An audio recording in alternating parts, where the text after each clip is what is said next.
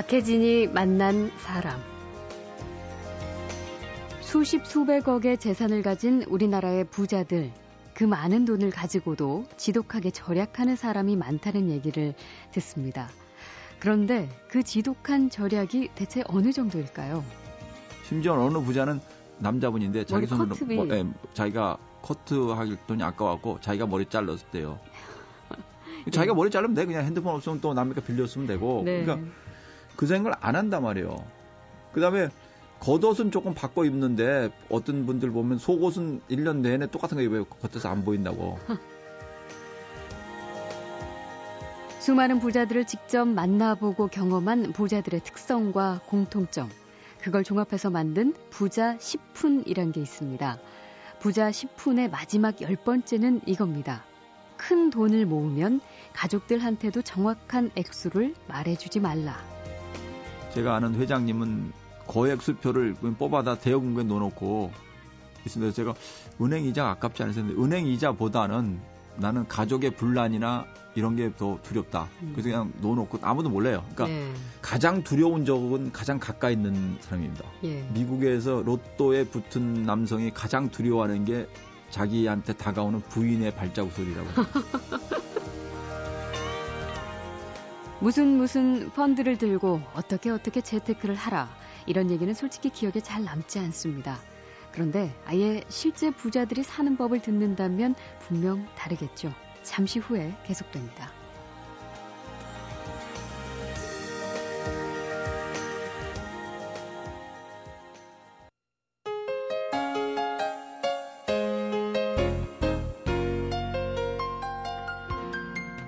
부자를 꿈꾸지만 아무나 부자가 될 수는 없죠. 하지만 언제나 새로운 부자는 탄생합니다. 부자가 되는 방법, 그리고 그냥 부자가 아니라 진짜 부자가 되는 법. 국내 부자학의 선구자이십니다. 서울여대 한동철 교수를 어제에 이어서 다시 모시겠습니다. 어서 오십시오. 예, 안녕하십니까. 네. 어제 이제 저희가 물질적 또 정신적 부자 그 구체적인 내용에 대해서 발만 살짝 드러났는데요. 뭐 방송 이제 나가고 나니까 사람들은 궁금해하는 게 앞으로 정말 구체적으로 부자 되는 방법이 있지 않겠느냐라고 질문들을 많이 하시는 것 같습니다. 그래서 좀 어, 민망하지만 예, 뭐 부자학 강의에서 그런 거 많이 하셨을 것 같아서 여쭤볼게요. 뭐 많이는 안 합니다. 근데 자꾸 사람들이 물어보면 이제 대답은 하는데 제가 들은 거하고 알고 있는 거를 말씀을 해드리겠습니다. 네. 뭐 재테크 강의로 이어지는 건가요? 부자학이라. 저희는 뭐 재테크라는 표현은 안 씁니다. 그냥 예. 부자학을 하다 보니까 부자에 대한 얘기들을 하다 보니까 부자가 어떻게 되느냐, 예. 어, 과거에 어떻게 되고 앞으로 어떻게 되냐. 음. 어떻게 뭐, 되는 겁니까? 그 뭐, 남하고 일단 생각이 달라야 됩니다. 네. 그 남들이 생각. 네, 남들이 하는 건 하지 말고, 그러니까 뭐 남들이 보통 뭐 10시에 잠을 자서 7시에 일어나는데 본인은 몇 시에 들어가든지 간에 새벽 4시에 일어난다. 음. 그렇게 생각을 해야 되고 예. 그다음에 뭐 우리나라가 부자가 못 되는 이유가 두 가지가 있더라고요. 교육비가 너무 많이 들고 네. 두 번째는 집 문제. 음. 집을 사는데 너무 헛곡거리고 집을 사는 데서 이 두 개의 문제를 해결하면은 부자 되는 게 좀 쉬운 것 같습니다. 네. 교육 그러니까 뭐 교육비가 학원비가 많이 들면은 엄마가 그냥 공부해서 아들 가르치면 됩니다. 음. 모 대학교 교수님인데 제가 권유했더니 그뭐 아주 유명한 대학 교수님인데 본인이 스스로 수능 공부해가지고 자녀 가르치고 교육비는 줄이면 되고. 근데 만약에 어머니도 교육을 잘 못 받으셔가지고 그렇게 마음은 굴뚝 같은데 안 되면 어떻게? 그럼 안 들어가면 됩니다. 그럼 뭐 대학을 안 들어도 나중에 또 30대 40대도 대학 가는 예. 사이버 대학도 있고 요새 원격 대학도 많고 중요한 문제는 아니고 그러니까 교육 문제를 해야 해결해야 되고 그다음 집 문제. 네. 모든 사람이 집 하나 사다가 근데 집을 여러 명이서 사세요. 여러 명이서. 여러 명이 함께 형제, 살라고요? 네, 형제가 살면 되니까 대가족으로 돌아가면 부자 됩니다. 그러니까 뭐 아, 근데 실제로 그런 사람들이 있어요? 있습니다. 뭐 요새 재개발 지역에 보면은 뭐 연립주택도 있고 지하에서 이렇게 1, 2층에 있고 좀 뭐 화장실도 하나고 좀 허름하지만 아파트 3개 삼형제가 있으면 하나는 팔고 두 개는 전세를 놓고 예. 그다음 돈 모아서 연립주택에 가서 재개발 지역에 있으면 몇 년 지나면 그 재개발도 되고 집 문제가 심각하게 많이 듭니다, 실제. 음. 그다음에 집을 좀 싸게 사는데 요새 너무 많은 분들이 전세 전세 하는데 전세 보통 아파트 값의 절반 내지 않습니까? 그렇죠. 전세 굳이 하실 필요 없이 그냥 아파트나 집을 사시면 되는데 문제는 아파트나 집을 샀을 때 이자를 어떻게 갚냐? 예. 이자는 본인이 갚아야죠. 본인이 알아서 뭐 이자가 100만 원 나면 음. 생활비 100만 원 줄이더니 또 방법 많죠. 뭐 핸드폰 끊으면 됩니다. 음. 핸드폰 안 쓰면 되고 끊으면 되고 핸드폰 끊어도 이메일로 약속하면 되는 거고 차 없으면 그냥 걸어 다니면 되고 예. 그다음에 뭐 새로운 일들을 생각하면 되는데 심지어 어느 부자는 머리값이 아까 그 머리 그냥 스스로 자기 손으로 남자분인데 자기 손으로 뭐, 예, 자기가 커트할 돈이 아까웠고 자기가 머리. 네. 자기가 머리 자르면 돼. 그냥 핸드폰 없으면 또 남이니까 빌렸으면 되고. 네. 그러니까 그 생각을 안 한단 말이에요.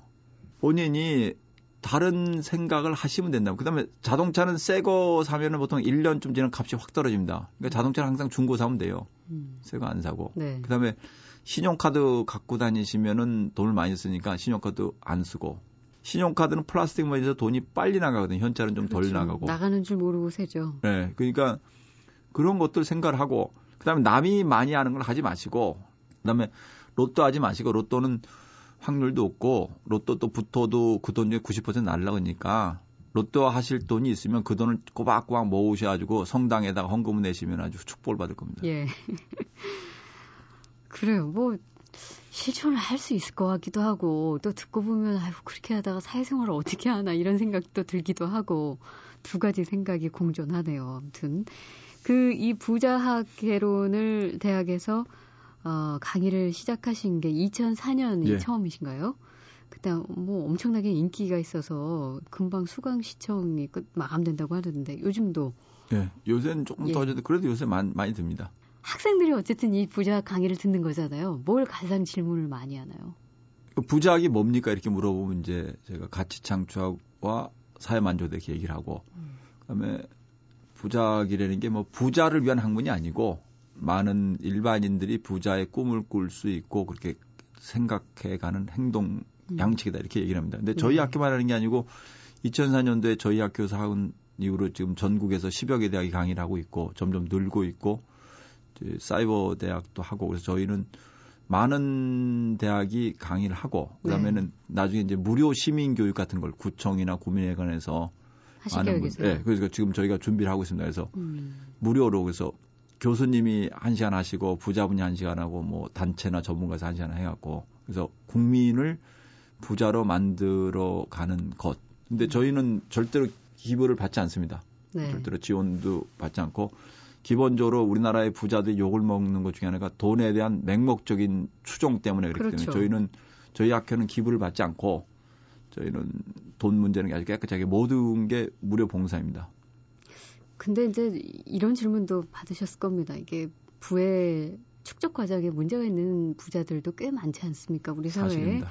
예. 예, 그래서 이런 부자학이 물론 뭐 교수님께서만 하시는 일은 아니겠지만 이런 부자학 강의라는 것이 개론이라는 것이 그들에게 뭔가 면죄부 주는 거 아니냐. 뭐 이런 비판적인 시선도 있기도 할 것 같아요. 예, 초장에는 뭐 조금 약간 그런 쪽에서 예. 그래서 뭐 이렇게 쉽게 얘기해서 이제 빈자 집단이라는 쪽에서 저한테 뭐 심한 욕설도 있었고 음. 근데 그분들이 이제 내용을 아시다가 그게 아니고 저희가 빈자와 부자의 소통을 추구한다. 음. 저희 학회 원칙 중에 하나를 빈자와 부자의 소통이다. 그래서 부자들이 과거에 잘못된 것을 반성을 할 수 있고 앞으로는 좀 새로운 길로 나갈 수 있게 이끌어가는 과정. 근데 네. 전 세계 역사를 보면 다 그렇습니다. 요새 러시아 문학을 전공하는 우리 학회 어느 여자 교수님 말씀하신 게 러시아 혁명이 났을 때 모든 부자들이 다 고통을 겪었는데 딱 안 겪은 분이. 유명한 소설가죠. 톨스토이라고.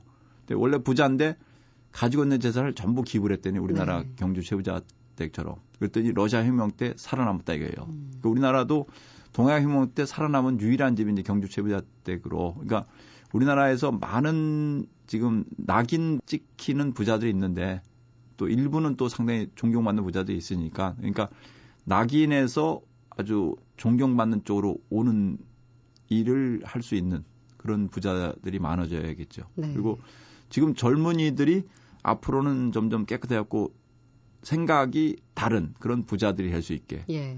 저희 부자학 수업 들은 학생 중에서 여러 명이 지금 뭐 준 벤처도 하고 쇼핑몰도 하고 여러 개를 하고 며칠 전에 그래요? 부자 전문가들하고 저녁을 먹고 기자들하고 저녁을 먹으니까 기자들이 깜짝 놀래고 뭐 이태리에서 뭘 수입을 해갖고 팔기도 하고 뭐도 하고 근데 어느 이런 것들이 이제 사회가 점점 혼자서 그러니까 혼자서 세상을 할 수 있게 돼서 20, 30대들이 창업도 하고 자기가 또 새로운 길, 새로운 길을 많이 찾아가서 그들이 새로운 부자가 돼가지고 좀 바뀌는 세상 네. 그런 세상이 오면은 음. 누구나 좋겠죠.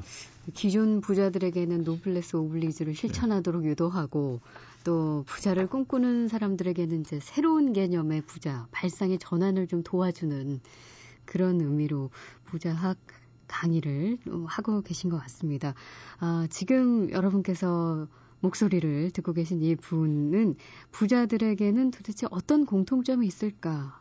어떻게 하면 부자가 될 수 있을까? 모든 사람들이 궁금해 하는데 우리나라 부자학의 선구자인데요. 서울여대 경영학과 한동철 교수입니다.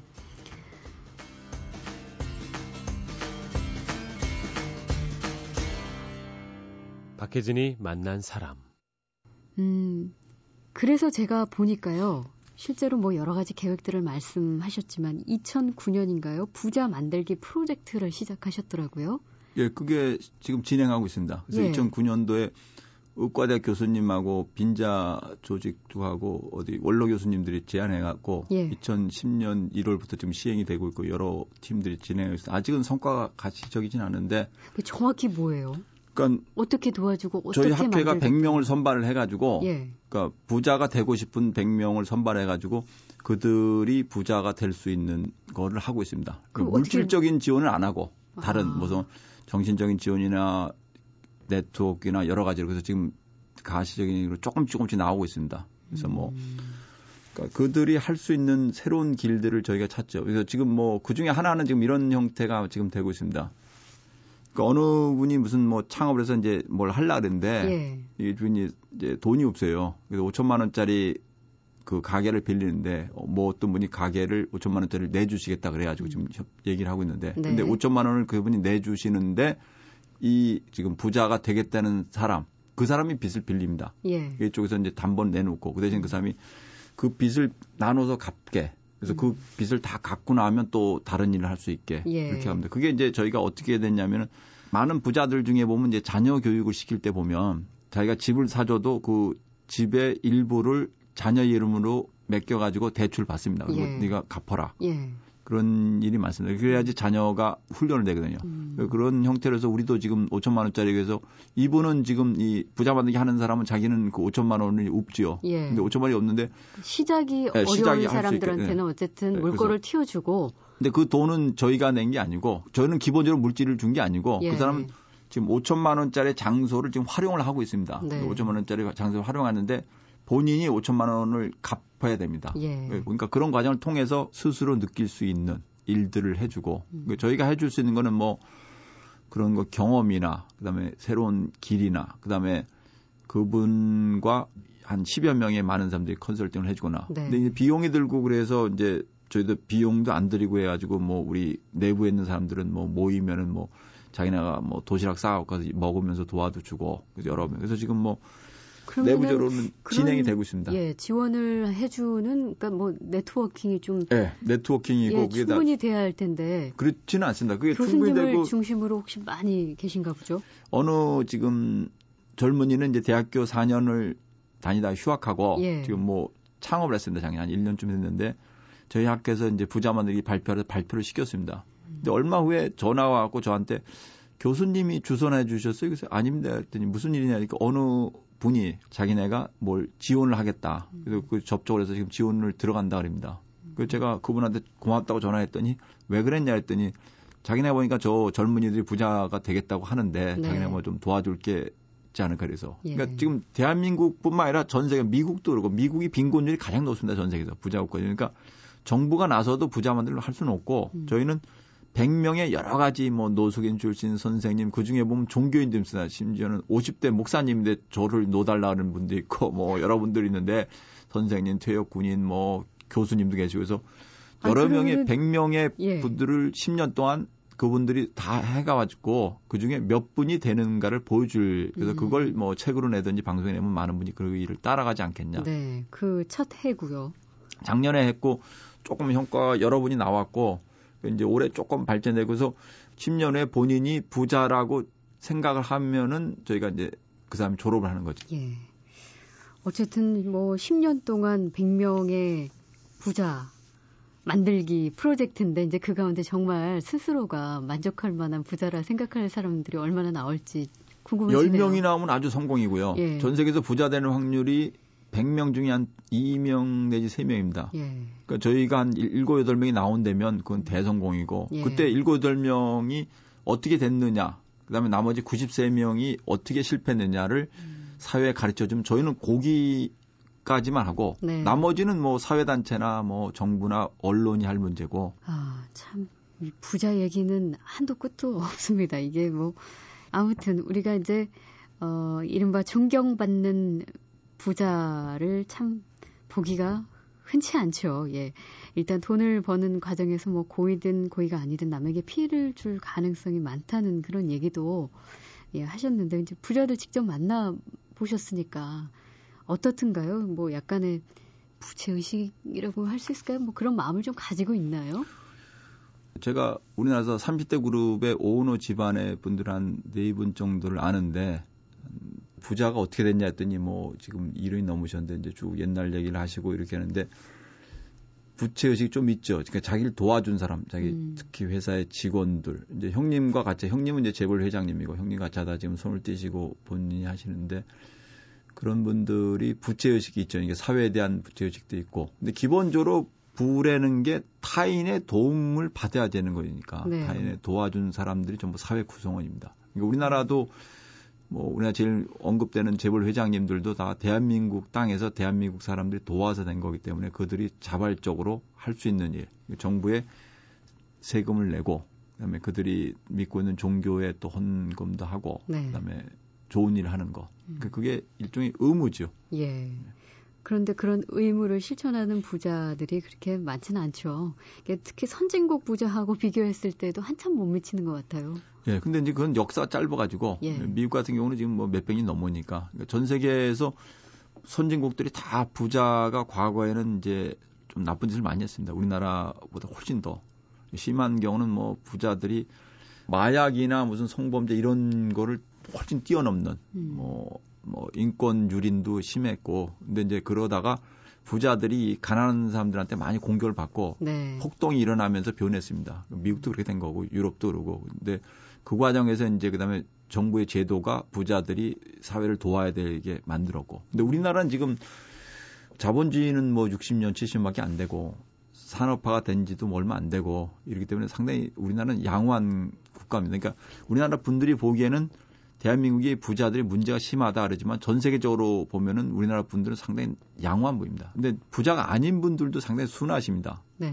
저는 좀 비유가 이상할지 모르지만 저는 광우병 몇 년 전에 났을 때 저 많은 사람들이 지금 부자에 대한 증오심을 가지고 있는데 그러니까 미국이라는 부자 국가에 대한 증오심인데 그게 우리나라 부자들에 포함돼서 부자들이 살고 있는 동네로 쳐들어왔으면 우리나라 어떻게 됐을까? 이게 과거에 그런 일이 많았거든요. 전 세계도 우리나라도 이조 시대 많았고 근데 아주 얌전하게 끝났고, 그러니까 우리나라 분들이 상당히 부자에 대한 증오심이 이렇게 노골적으로 하질 않습니다. 예. 단지 너무 많이 요새도 보면 뭐 매스컴에 보면 뭐, 뭐 재벌의 돈 문제, 그 다음에 돈 떼기에서 9시 뉴스가 보면 대부분이 그런 문제가 나오기 때문에 그게 노출이 돼서 그런데 그런 문제를 좀 언론에서 정화해 가지고 그런 걸 좀 규모를 줄이고 그러니까 부자의 선행을 좀 많이 아르치고 그다음에 빈자들이 부자들하고 정말 친하게 지낼 수 있는 길, 그 네. 길을 가르쳐 주는 게 편할 것 같습니다. 근데 지금은 보면 부자하고 빈자 같이 있는 얘기는 거의 하는 일이 없고 그냥 가끔 보면 그냥 뭐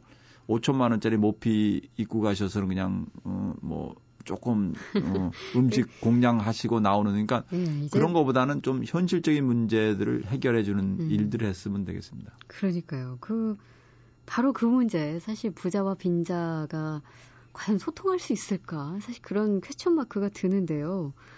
음, 뭐 부자가 되려면 부자하고 친해져라 이런 말씀들도 많이 하시는데 그냥 알고 지내기도 참 어렵잖아요. 되게 비슷비슷한 사람들끼리 어울리게 마련이고 어떻게 그럴 수 있을까요? 부자가 아닌 사람이 부자를 만날 그러니까 빈자 수 쪽에서 부자를 접근해서는 일이 안 될 것 같고요. 그러니까 본인이 빈자였다가 지금 부자가 되신 분들, 그러니까 가지고 있는 거 1,300원이었는데 그거 가지고 지금 음식점을 600개 낸다. 어느 네. 부자분은 천 원인가 있었는데 그 돈 가지고 시작을 했는데 취적을 해 가지고는 돈을 벌고 그러니까 네. 그런 분들이 좀 손을 벌려서 빈자들하고 친해지는 경우. 그래서 음. 현실적으로 우리나라에 지금 나오고 있는데 사회적 기업이라고 합니다. 그러니까 그렇죠. 사회적 기업이 정부에서 많이 권장하고 그 유럽에서 나와서 우리나라도 지금 되고 있는데 사회적 기업의 부자들이 투자를 들어가서 그러니까 그게 발전을 시키면 될 겁니다. 지금 많은 부자분들이 그냥 10억도 기부하시고 그냥 기부만 하는데 그거를 예. 사회 발전을 시킨 사회적 기업에 10억을 기부하시면 이제 주주가 됩니다. 예. 물론 그 사회적 기업은 영리 목적이 아니고 그냥 단지. 제가 부자분들 보고 따님이나 며느님의 이름으로 사회적 기업에 투자를 하십시오. 그리고 따님이 주주가 되는 거죠. 근데 그 따님이 가서 일도 하고 그리고 10억이 들어가서 사회적 기업을 키우고 그러니까 사회적 기업의 부자들이 적극적으로 기부형 투자를 해가지고 사회적 기업을 늘리면 사회적 기업은 기본적으로 빈자 조직이기 때문에 이게 예. 부자와 빈자가 소통을 낼 음. 수가 있는 아주 중요한 일입니다. 예, 그래서 것이다. 지금 상당히 사회적 기업은 일종의 좀 약간은 그 사회주의 형태에서 시작하게 된 건데 자본주의 넘어오면서 그러니까 자본주의의 하나의 형태인 부자하고 그 사회주의 형태인 빈자가 엮을 수 있는 사회적 기업의 부자가 주주로서 참여하는 것 음. 그걸 저희가 아주 적극적으로 지원하고 있습니다. 예. 도대체 어떻게 하면 부자가 될 수 있을까? 부자들에게는 어떤 공통점이 있을까? 참 이거 궁금하지 않은 사람 없을 텐데요. 우리나라 부자학의 선구자인 서울여대 경영학과 한동철 교수를 모시고 이야기 나누고 있습니다.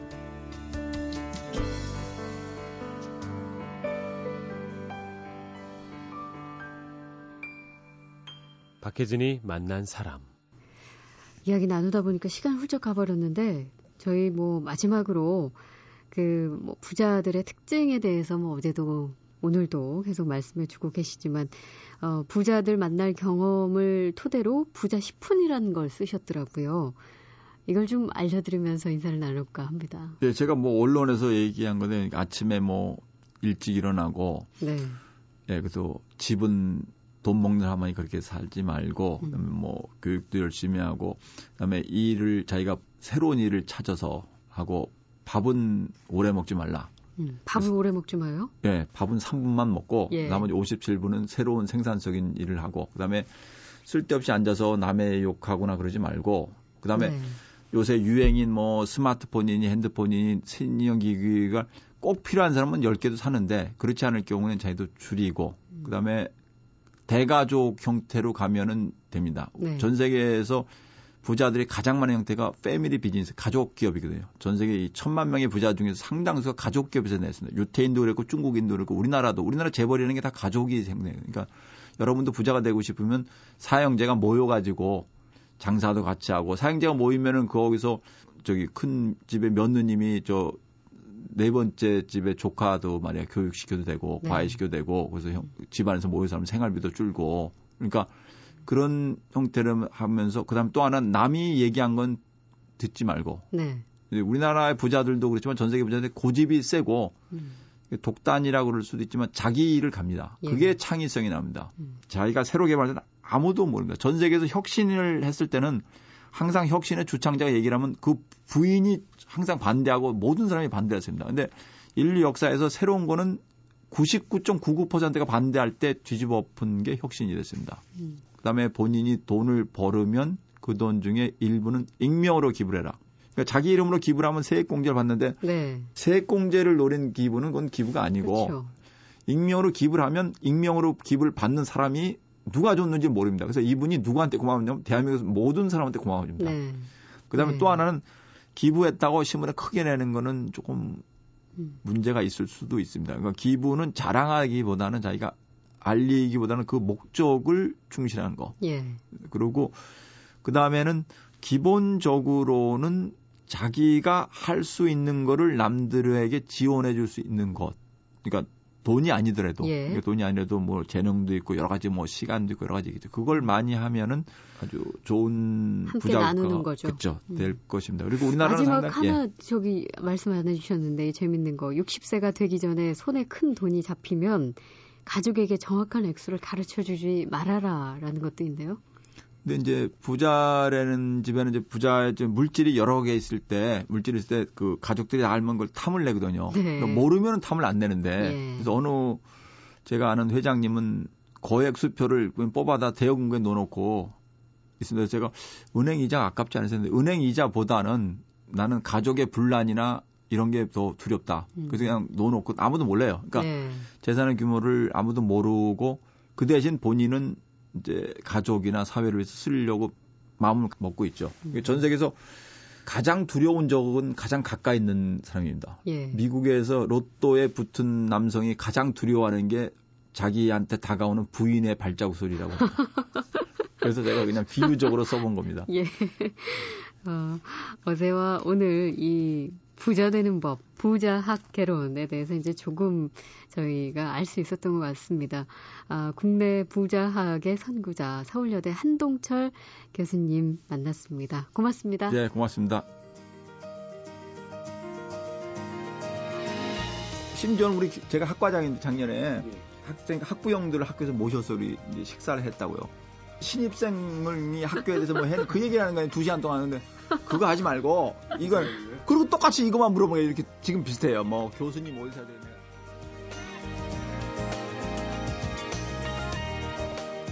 박혜진이 만난 사람 오늘 순서는 여기서 모두 마치겠습니다. 저는 내일 다시 뵙겠습니다.